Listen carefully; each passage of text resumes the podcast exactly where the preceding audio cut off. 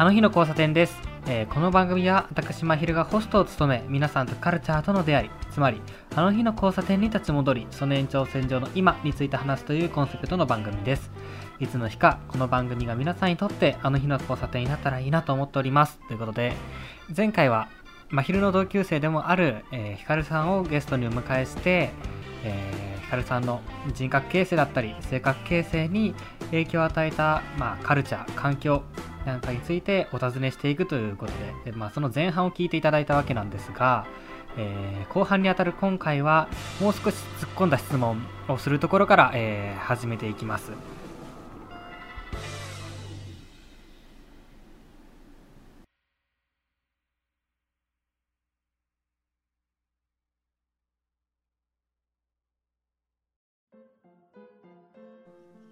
ちょっと、あのー確信に迫るというか答えにくい問題かもしれないけど、うんうん。あのーヒカルさんと関わってると、関わったり話聞いてたりすると、やっぱり嫌な言い方すると、いいところの子やなっていううんうんうんうん。感じがするのね。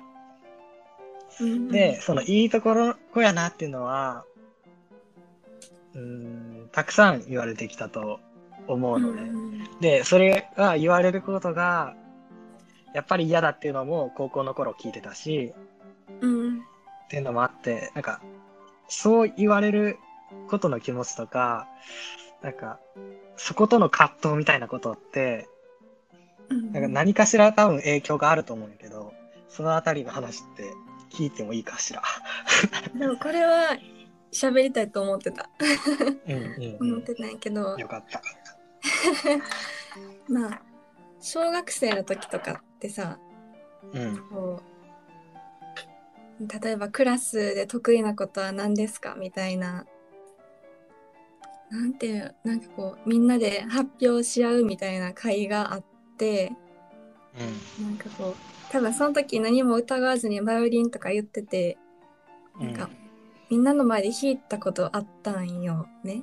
あったんやけど、小学生やからさみんな物珍しいやん、バイオリンとかって。うん。物珍しいしお金持ちやとかすごい言われてうん。お金持ちやって言って育てられたわけじゃないからお金持ちってそんな、悪別にお金持ちだと思わへんけど、悪いことなんみたいなちっちゃいうんうん。時ながらに思っちゃって、あんまり。りバイオリンやってるって言わん方がいいんかなってすごいずっと思っててうんうんそれ以降こうバイオリンやってるって人に言えなかった？うん。うんうん。なんかピアノやってるとは言えたけどバイオリンやってるってなぜか言えなくてうん多分ピアノの方が大衆的やからだけどうん、うん。それ中学高校まで言えなくて、うんうん。多分中学生の同級生で私がバイオリンやってるって多分ひ知ってる人一人いいひんと思うんやけど。あ、そうなんや。もう隠して隠してみたいな。ええなんかこう言う意外やな。言うのが恥ずかしいというか。うんうんうんでまあ高校でまあ高校生になったらだいぶみんな大人になってるし、うん。うんまあ、仲いい人には言ってたけどうん。まあ知ってるのはすったんかな。あ、そこのう前部活の同級生に会った時もなんか「えやってた?」みたいな。言われたこほんまにとあるしいやほんまにほんまに。今名前出したいけど、そううん。うん。言われてた。まあ、この前聞いた何人かの中でね。そうそうそうそう。えそれぐらい。いの関わり関わりというかこう人に言えない。あって。そうなんや。な。なんかこう多分それで嫌味に聞こえないかうんかいうのをすごい気にするようになってちっちゃい頃から。うん。うん。なんかこれ言ったらお金持ちって思われるんかなとか。うんうんうん。まあ多分不思議な感覚やと思うねんけどうんバイオリンとバイオリンあの「ハーに点々のバイオリンとうん「ウーに点々にちっちゃい「あ」のバイオリン、うん。うん。こう表記があるやんか。うん。一応正確に言うとこう「う」に点々にちっちゃい「あ」なんやけど、なんかそれをバイオリンをその標識で書表記で書くのもためらってたというかなぜかあなぜかずっと「は」に点々ー僕も今メモ取ってるけど、歯に点々で書いてるわ。そうそうう。ん。なんかその葛藤というかあれね、やってない人は歯に点々で書くってことよね。あえて「は」に点々にしたりとか、うんうんうん。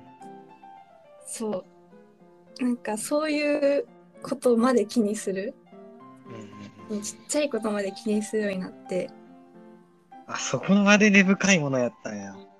そう初めて言ったんやけどこれはそうえそれって、まだな、なんか、続いてるものでもある？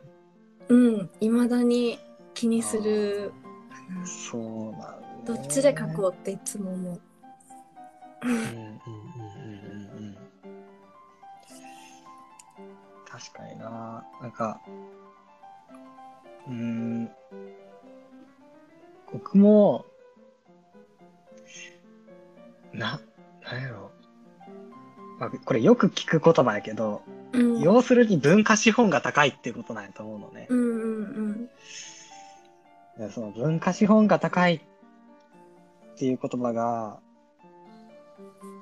なんかどうも良くないんじゃないかっていう気がしてて。てか、ねこれは全く社会学とかを勉強してないからこそ多分言える、まあ無知だからこそ言えることなんかもしれへんけど、うん。この資本っていう言葉が、どうしても上下関係を含んでる気がするんよな。うんそうね。なんか、高いから偉くて、低いから、うん、弱いというか、下の立場みたいな、そういうのをはらんでる気がしていて、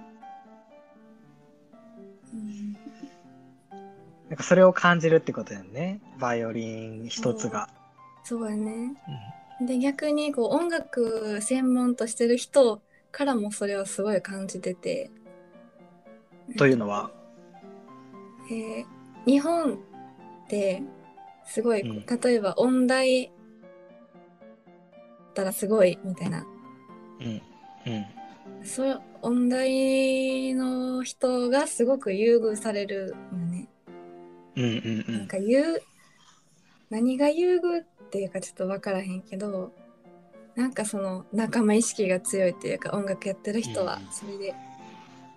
でも私音大とか行ってないからうんなんかやっぱそこに遠慮しちゃう自分もいるしうん、うんなんかこそ同じ立場では話せないというかうん、うん、気にしすぎなだけかもしれへんけどやっぱりこううん音楽やってる人も自分たちは偉いみたいな空気感を感じることがすごく、ああ、なるほどね。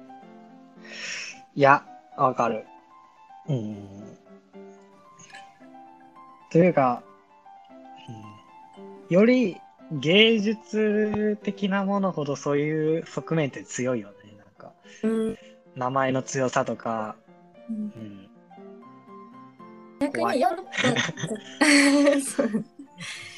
ヨーロッパとか はそういうのが全然なくてなんか音楽院そう音楽院っていうのがあるんやけど大学とかじゃなくて、まあちょっとしたまあみたいな感じのがあっうんて、うんうん。誰でも入れるんよ。うん。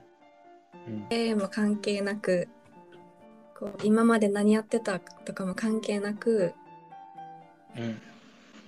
その音楽今まで専門的にやってた人もやってなかった人も一緒になってこう音楽ができる場所があって、そういうのを思うとすごくいいなって思うし。うん。こううんそうね。専門っていうのがどれどういうものを持って専門っていうんかとかすごく考えるかな。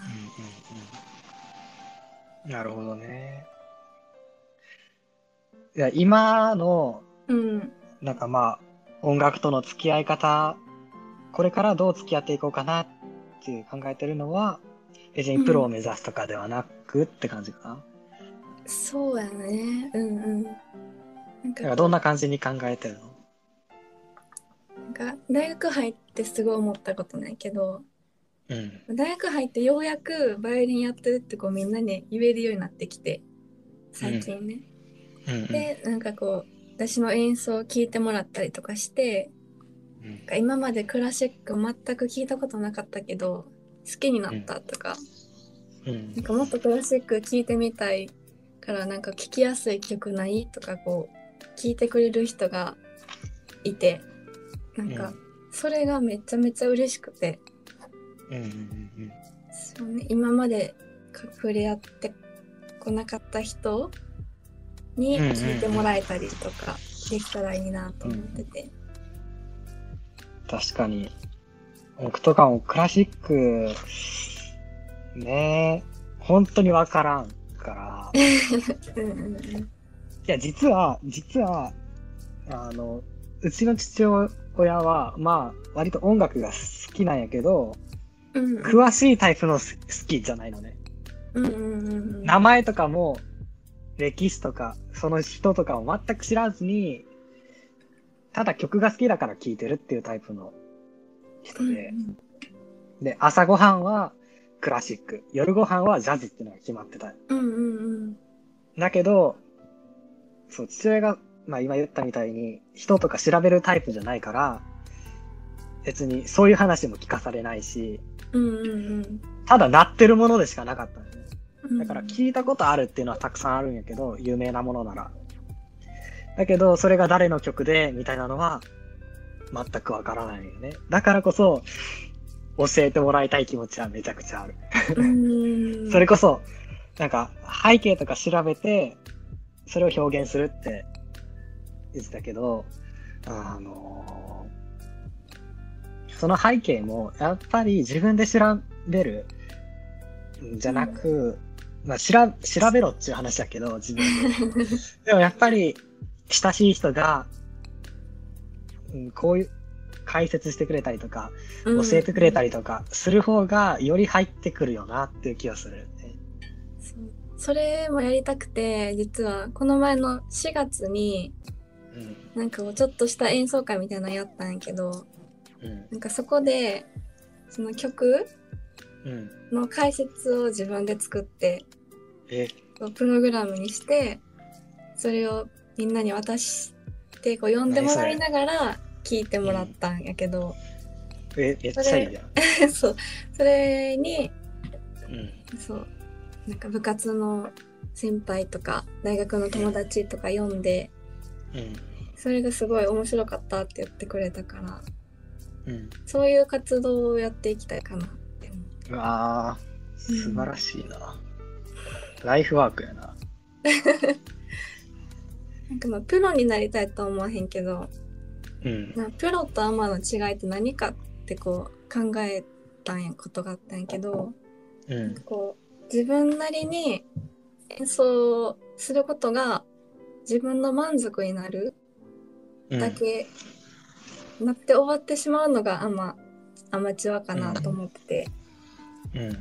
まあ、研究して努力してっていうのは、まあ、プロもアマもどっちや同じやと思うけどなんかその場での要求？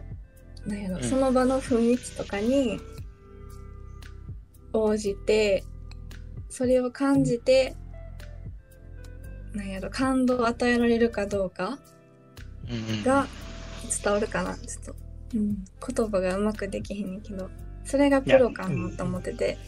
うんうんうんうん。自分がこうやって思ってる音量とかスピード感うん。じゃなくて、ああ、なるほどね。うんうんううんうん自分がこうやって思わずに今この場のお客さんはどういうのを求めてるのかとかを考えられたらプロやなって思っててああ、なるほど。ある種の DJ 的な。そそうそうそうそうそう。もうバンドとかと一緒感。うんうん。うんうんうんそう、ライブと一緒やな。うん。うんうんそう、だからそれまではまだいけてないから、全然まだアマチュアやから。すげえ。プロとアマの違いとか考えたことなかったからな。いや、今の話めっちゃ面白いな。うんそこまでいけたらいいなと思ってて。うんうんうん。だから、それを感じる力もあれば、それを表現する力もあるってのがプロってことだ、ね。そうそうそうそうそうそう。うんあ、今の話めっちゃ面白いな。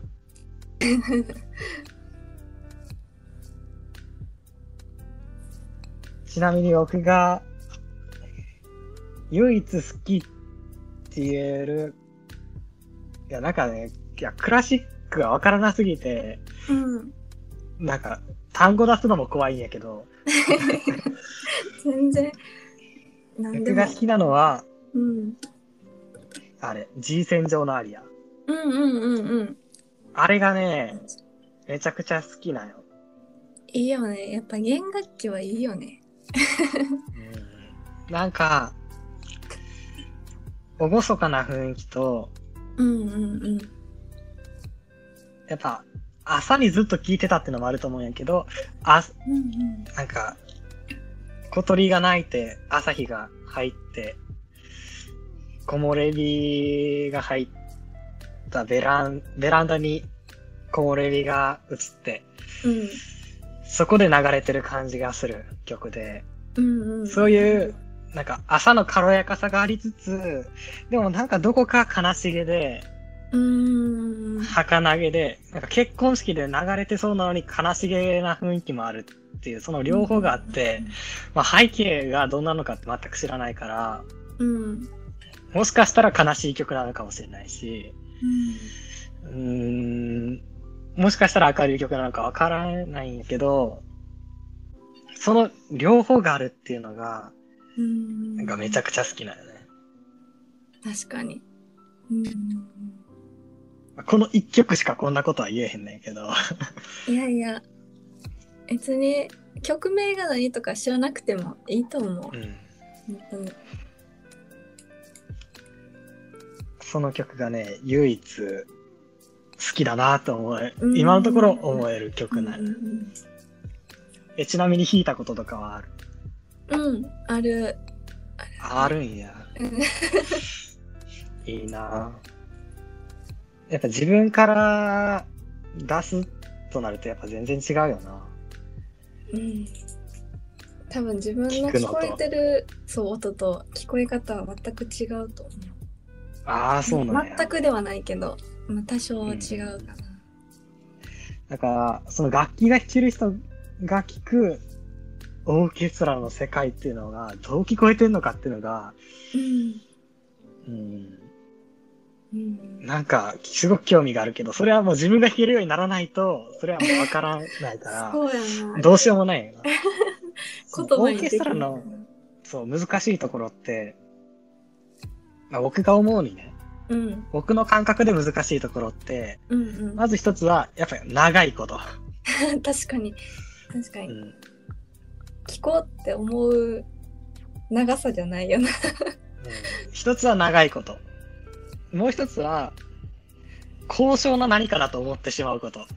あー、なるほどね。まあ、それがさっきの言う、うーん、まあ、文化資本が高いじゃないけど、うんうんうん。まあ、うーんね、ちょっとお金持ちのたしなむものみたいな感じじゃないけど、うんなんかそういうふうに思ってしまって、まああれだな。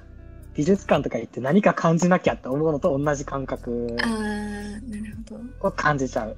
で、もう一つが、音が多すぎて、音数っていうか種類が、うんうん。何を聞いたらいいかがわかんなくなっちゃうっていう。あそれが、なんか楽しみどころみたいなー。ところがうんわからなくて、うんうん。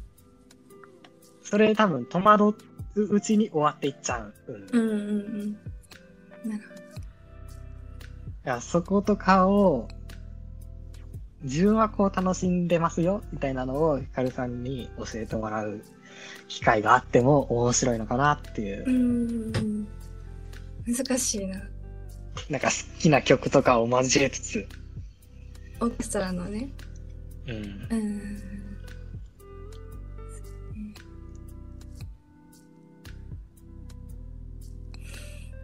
難しい。な何を聞いたらいいか分からへんっていうのは多分オーケストラにも責任があるような気がするんやけど え、っていうのは？うーん何の楽器がメロディーやってるかとかはいはいはい。で絶対、まあ、正解はないけど、うん。まあ、ある程度の正解はあるわけで、うんうん。それを目立たせるように伴奏は伴奏に徹する。やけどきっとあでも楽しみ方だからメロディーを聴くことが楽しみ方っていうのもまた違う話違うかもしれへんけど、うん、なん。うん私はこうオーケストラやってた身やから気にすることかもしれへんけど私が聞きに行って気にすることは、まあどういう息の合わせ方をしてるんやろうとかああ、なるほどね。がすごく気になって見てて、うんうん、伴奏する楽器が、まあ、ただただピアノ小さい音なのかとかうん。うんなんかこう小さい音でも濃い音とか薄い音とか強い音弱い音があって。あ、え？ちょっと待って。すごい強い弱い、強い弱い以外に、濃い薄いってのがあるの？そう。なんか。強い弱いはわかるよ。でもその強い弱いもこう大きい音小さい音の中にそれぞれ強い音弱い音っていうのがまたあるわけで、うんうんうんうんうんうん。そういううんどういう音で表現してるんやろうってかをすごいうんうん伴奏の方を逆に気にして聞いたりしてるかな。うんどういう聞き方でもいいと思うけど。うん、それが一番難しいんだよ。なんか、そうやいや、な。これね、これね、あの、いや、全く、全くあれないけど、えーた、なんか新しいものを学ぶときに、今常々感じてるのがさ、うん。なんか結構、あ僕が感じてるだけなのか、時代の風潮なのかわからへんねんけど、まあ最も正しい道で最短で行けみたいなうん。空気感があるなと思ってて、うんうんだからまあ歴史を学ぶとか、まあ、経済、政治を学ぶとかでも、まあちょっと、まあ歴史とかさ、政治とかってちょっとセンシティブなものでもあるやんか。う。ん。で、うーん、その中で、まず一冊目これを読もうみたいなことを、公表するまでもないけど、まあなんか人に言うのって結構、これを読んだんだよねっていうのも、なんかちょっと危険性があるのかなって、はばかられるなと思ってるのね。うん。でそれはなんでかっていう、と、あの、いや、それは邪道だよというか、それは偏った見方だよ、うんみたいな言われ方するんじゃないか。うん。でも、全くの無知な人からしたら、それすらわからないわけ。うん。で、入り口はどこであれ、などんだけ偏っていようが、まずは入ってみるってことが大事なんだろうなって気がしていて。で、まあ、だから、い入り口はどんだけ偏っ偏っててもいいんじゃないかなって思ってるのね。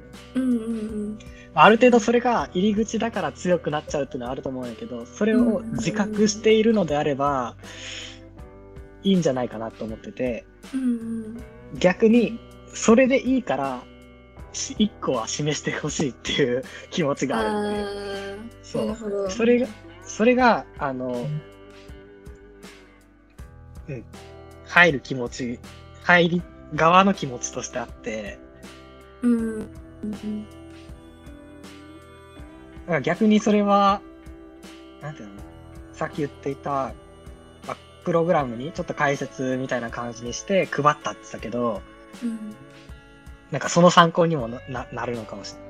なんか、あー確かにそうかもねうん。うん。うんだし、そう、普遍性を求めることってかなりなんか今の時代求める、なんかうん必要とされてる感じがするんやけど、うん無理やん。うんこんな若くて無知な人たちに そういうことを求めるのは、うん努力することはやっぱ必要だと思うけど、うんやっぱりそれを示すことは無理だなと思うし、だからこそ、うん、偏ってでもいいから、入り口を示してほしいっていう気持ちはあるようね。んいや、なんかその気持ちわかる。わかるわかる私も知らんこといっぱいあるようん。そうだね。いやー、面白い話聞けたな。まあ、初回は、こんな感じでいいかな。うんまあ今回、ヒカルさんと、クラシック、主にクラシック、音楽、オーケストラうん。を、あの交えつつ、人格形成とか性格形成みたいな話を聞いてったけど、まあ次回は、ちょっと、小学校、中学校、高校って学校のコミュニティみたいなところ、なんかそっちについてとか、うんうんうん。まああとは、他のカルチャー的なことにも、ちょっといろいろ聞いていこうかなと思うので、引き続きよろしくお願いします。